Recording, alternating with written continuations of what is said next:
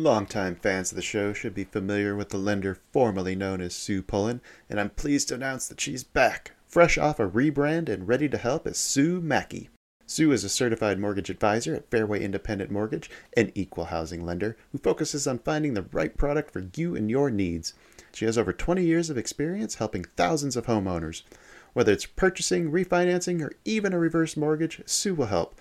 Sue's licensed in 36 states now, so reach out and let Sue Mackey it happen for you. The best way to reach her is just give her a call at 520-977-7904 or in an email, spullen at fairwaymc.com. Fairway Independent Mortgage has an MLS number of 2289. Sue Mackey has an MLS number of 206048. That email again, S-P-U-L-L-E-N at fairwaymc.com.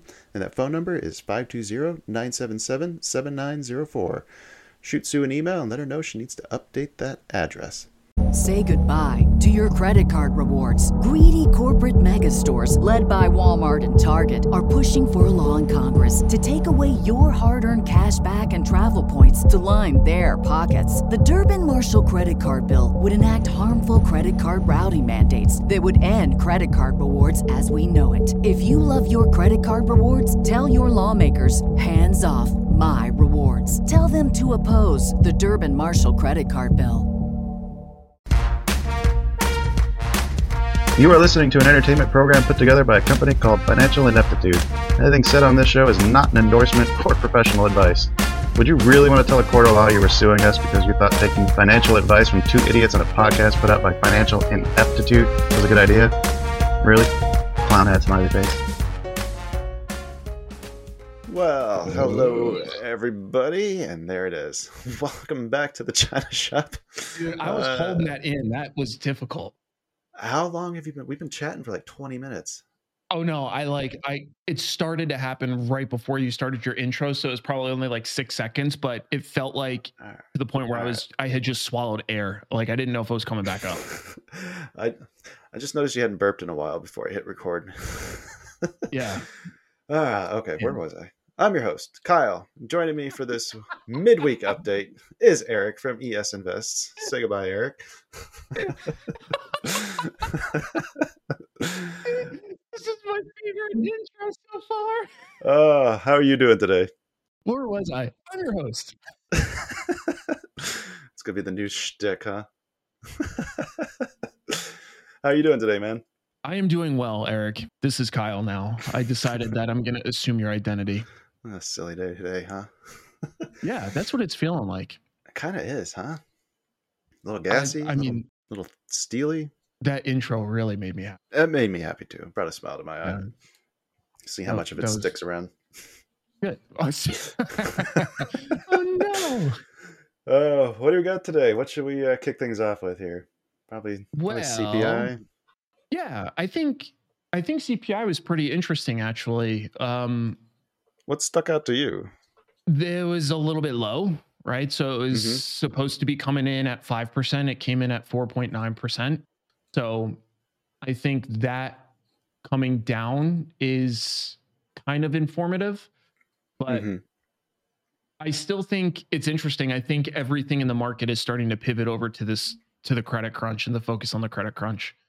That's at least my overarching hypothesis. So I think like the CPI Hmm. today, PPI tomorrow, I think those things are important, but I don't think that the market is necessarily hyper overvaluing them currently.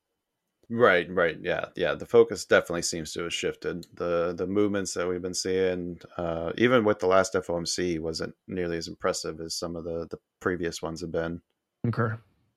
Yeah. I was looking through the actual report since you've got me uh, now looking through the actual releases from the institution that makes these things. Look at you going to a source.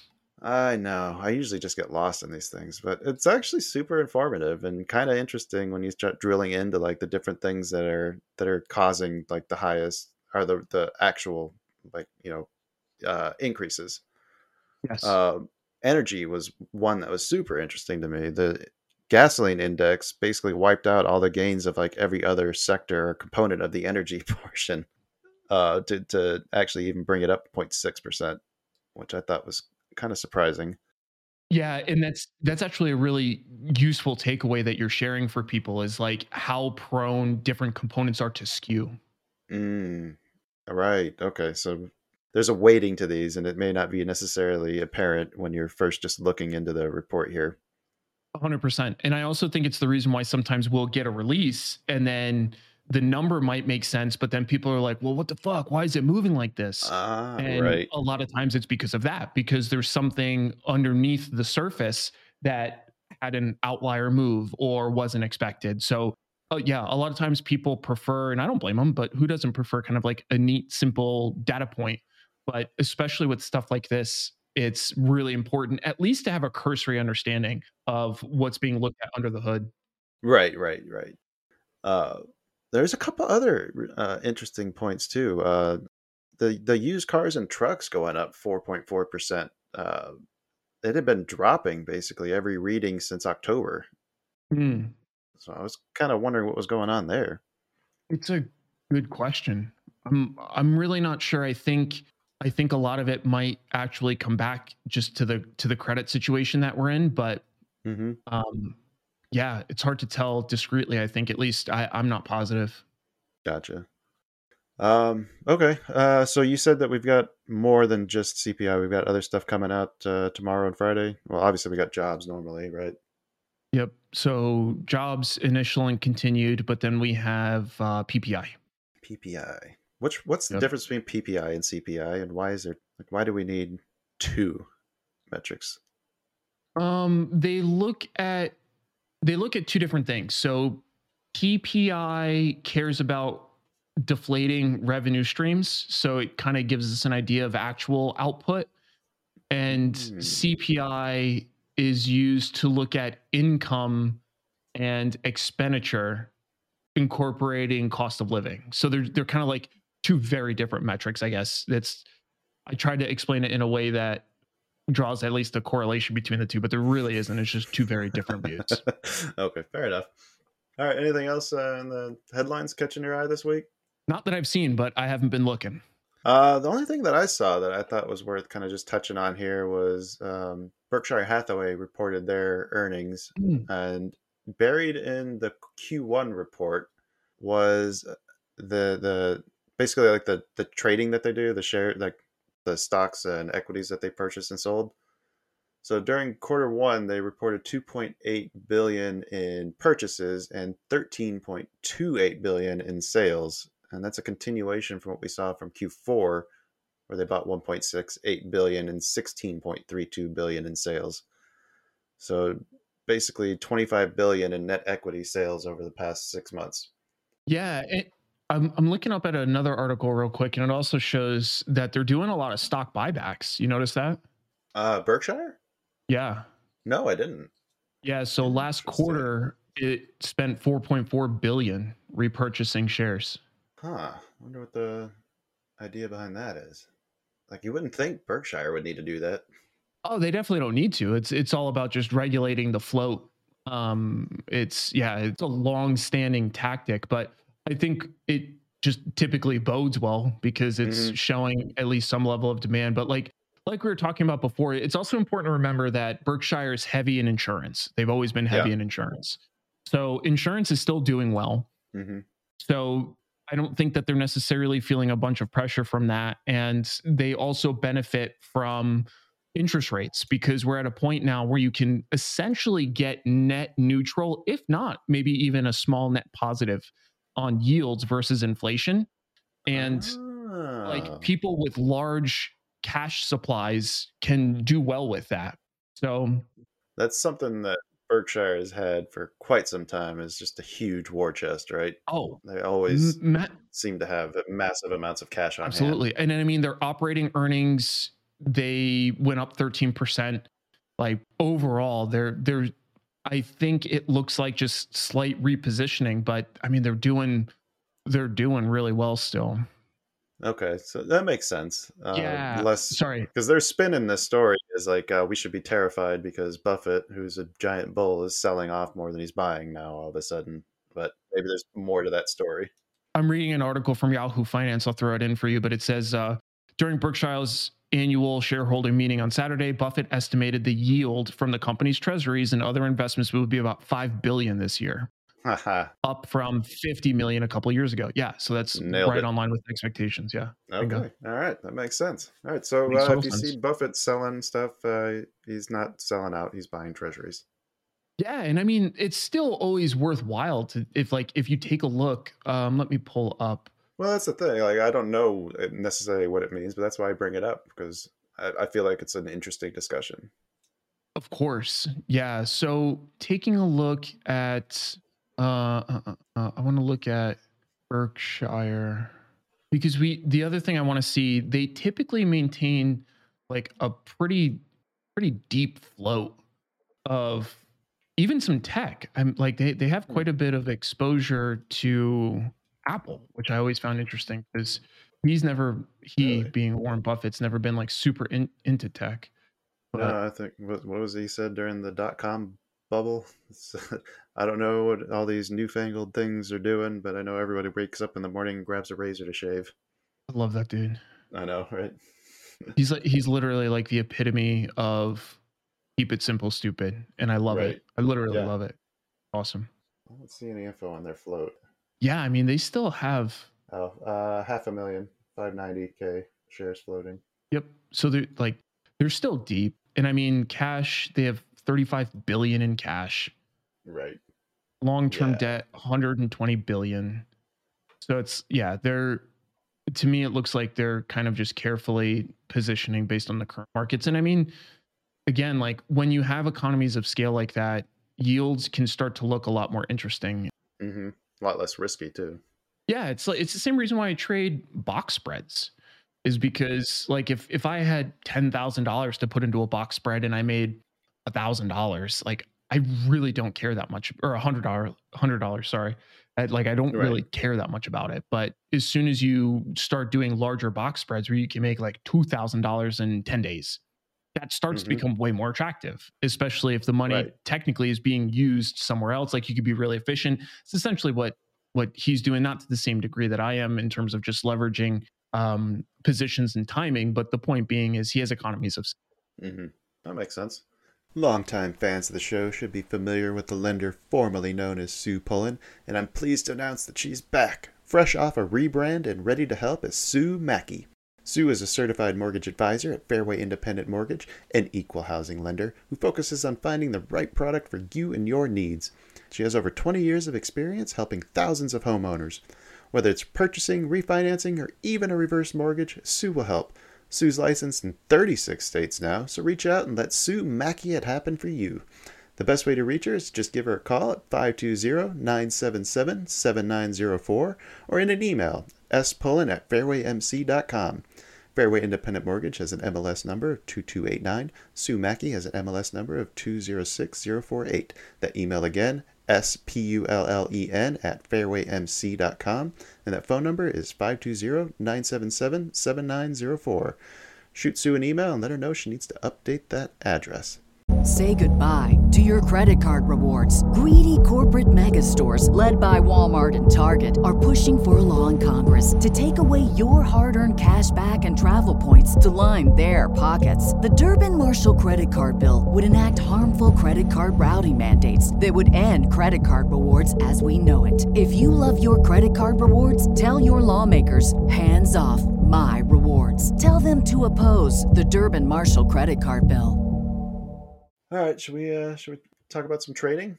Yeah, that sounds good. So today I put on a ratio call diagonal in Apple.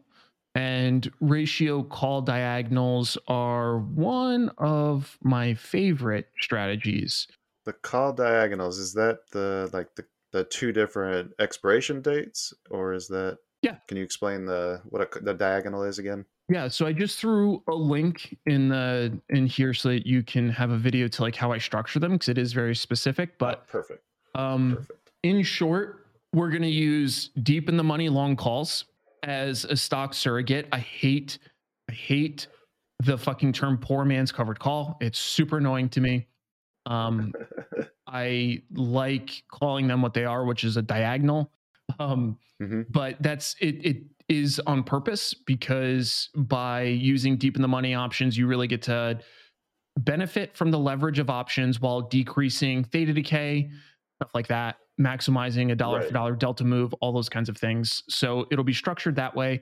And then we sell short term calls against it. Essentially, it hedges a little bit to the downside, but mostly it allows us to capitalize on another force, which is um, short term theta decay, especially if IVHV is overstated. Um, so the two positions are pretty complementary when they're structured. So yeah, it's a typical go-to. The reason why I find it noteworthy, I trade these pretty regularly. It's not like putting this trades on a big deal, but I, I haven't placed many of them this year just because I haven't found that many things that I like to the upside. But I do Mm, like Apple to the upside. It's been incredibly strong. Do you ever have to deal with early exercising, and how do you like? How do you deal with that when that does happen, if it does? Um, sure, it can happen. It's super rare, it, and it mostly just comes down to managing the position so that your risk maintains low. Mhm. So, for example, with Apple, I would be at risk of assignment if my short call was if we were coming up on a dividend. So ex div is coming up, and Yep, that's, have that's a- the one I've been burned. yeah, and if I have a short call where the time value is less than than the dividend, then in that instance it will almost certainly be exercised as it should be because they make money, which again, that's just a wise choice. Yep. So you can mitigate that by if that's your scenario, you can close that trade, you can roll it out in time and away so that it's essentially the time value would be greater than the pending dividend. Like there's stuff like that essentially. Do you ever consider trading the Euro style options where there is no early exercising? Yeah, which is a, great point. I trade those specifically for the box spreads because That's right. Yes. yeah, exactly. Because if you don't do that and you trade a box spread, you actually have massive risk, which is super Mm-hmm. annoying because you're not getting a lot of money. Uh, depending on how you structure the box Right. spread, you don't Right. get a lot of money. But yeah, I think I told you the story about that dude on Reddit somewhere that he did like a pretty big box spread in UVXY. Yeah. I think you did. I think you did. Yeah. Well, Yeah. long story short, for those that didn't catch that, um, the a dude did a box spread in UVXY, not realizing that early assignment is possible, and he got fucked. Is the punchline. moral of that story. Yeah. Yep. So don't do that. Uh, and yeah, I think we also shared a video of yours uh, explaining how to do those too. Yeah, okay, because that that is a really important component to box spreads being successful for sure. Mhm. Is um, yeah, making sure that we have something that does not offer early assignment. European style options are perfect for it. Makes sense. Uh, so I had a little bit of a struggle today, I think, uh, and mostly I think it came down to not following through when I knew that I shouldn't be trading today. I think is what it comes down to. I had uh, some meetings that made it to where I couldn't participate during the open. Uh, my morning routine wasn't completely finished, uh, and yet I still tried to take a couple trades. Um, in between like when I had a break. And I think I I don't know, I'm kind of disappointed in myself, but I'm also at the same time like happy that I was able to stop, still follow my risk controls and not turn a bad day into a worse day. Does that make sense? Sure. Like typically when I started like if this would have been 12 months ago, uh this account would have been blown up. Uh, I'm pretty sure of that. But I I did a, I feel like I did a really good job of uh having an acceptable amount of risk that I was willing to take for that day and not exceeding that. In fact, I didn't even exceed half of it. Was this specifically just for a day trade? Uh, yes, yes, this was on my uh, futures account, trying to, to qualify that prop account. Got it. Yeah, because I I don't know.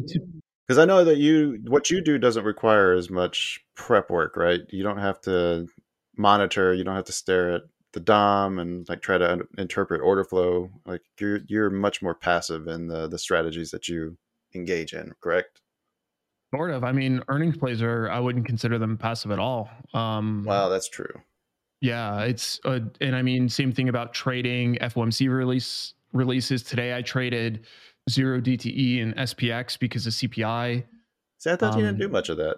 I, I don't do much of that, but if you think about like the number of direct catalysts that exist, it, you know, in 252 trading days in a year, it's probably what t- 20, 30% at most Yeah. where there's like a pure broad market catalyst to trade. So yeah, it's definitely not not super frequent, but I still do it. I mm-hmm. I think people confuse that sometimes, and it's one of the things I try to make sure people understand. Because the other thing people think about me is like that I only sell options, or you know, it's all this random bullshit. Right. And part of it is just because they only catch part of what I do, which I understand. But the point being is, I don't I don't have like a go-to strategy that I always do other than the covered strangle. That one is always out in some shape or form, almost always.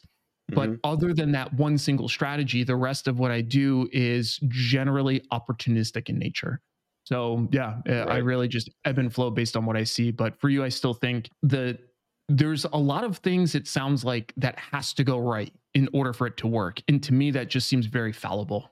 Right, right. No, that makes sense. Um, and I think I like what you talked about too about not then when you only do one time frame or one one thing, then you're just limiting yourself to a lot, you know, any of, the other opportunities that could be present by not uh, opening myself up to like maybe taking some more swing type, type trades or, or selling some, trying to sell some of these box spreads like you talked about. Like there's a lot of things that I want to start diving into, and I think uh, I think that's going to be the plan for the next month or two.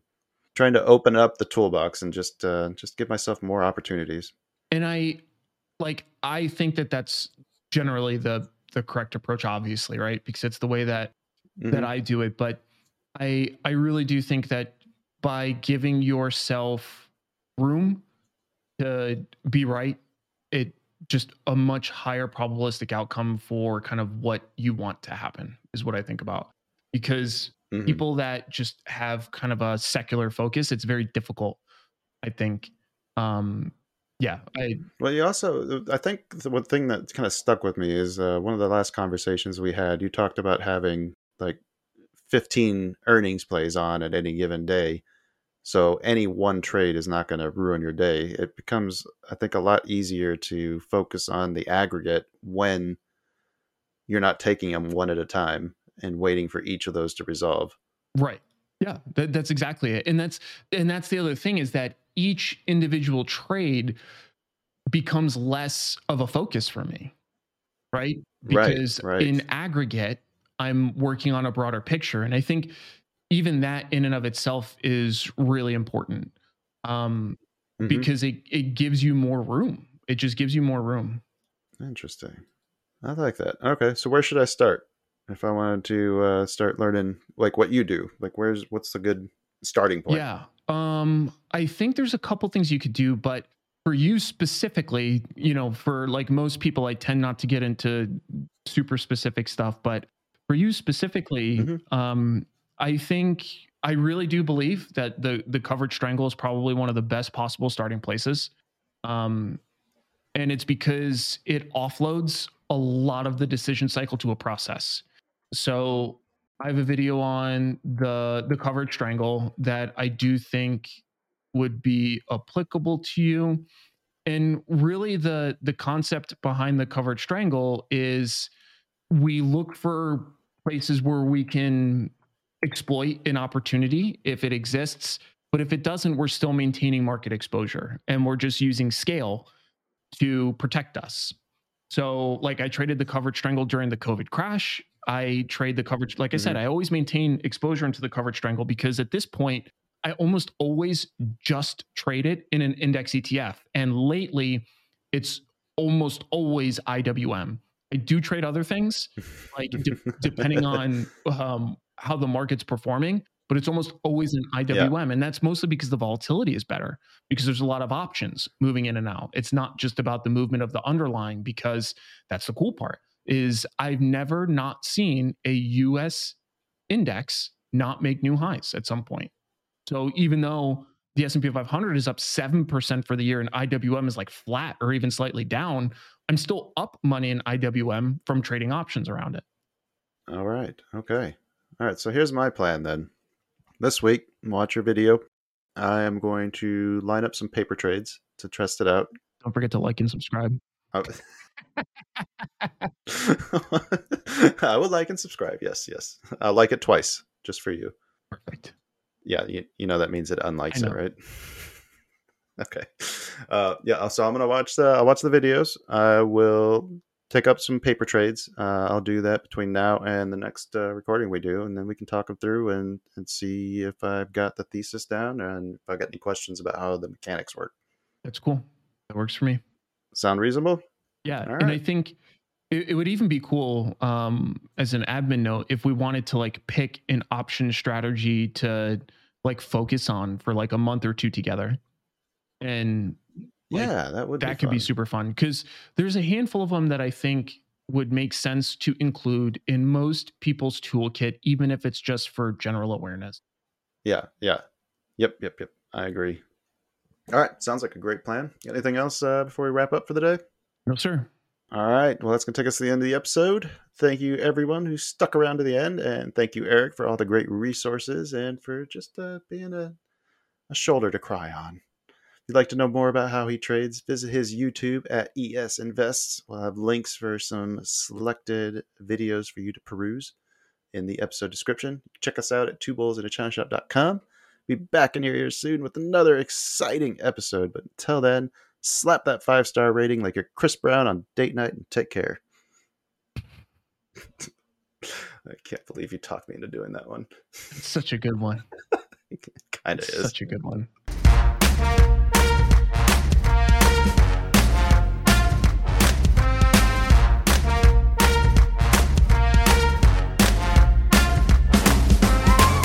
Two Bulls in a China Shop is an entertainment program, and all thoughts and opinions expressed in the show belong to the hosts and not of any company. They are not intended to provide specific advice or recommendations for any individual or on any specific security or investment product. It is only intended to provide entertainment about stocks and the financial industry of trading. If you make trades based on what you hear in this show, you assume all risks for those trades. Say goodbye to your credit card rewards. Greedy corporate mega stores, led by Walmart and Target, are pushing for a law in Congress to take away your hard earned cash back and travel points to line their pockets. The Durbin Marshall credit card bill would enact harmful credit card routing mandates that would end credit card rewards as we know it. If you love your credit card rewards, tell your lawmakers hands off my rewards. Tell them to oppose the Durbin Marshall credit card bill.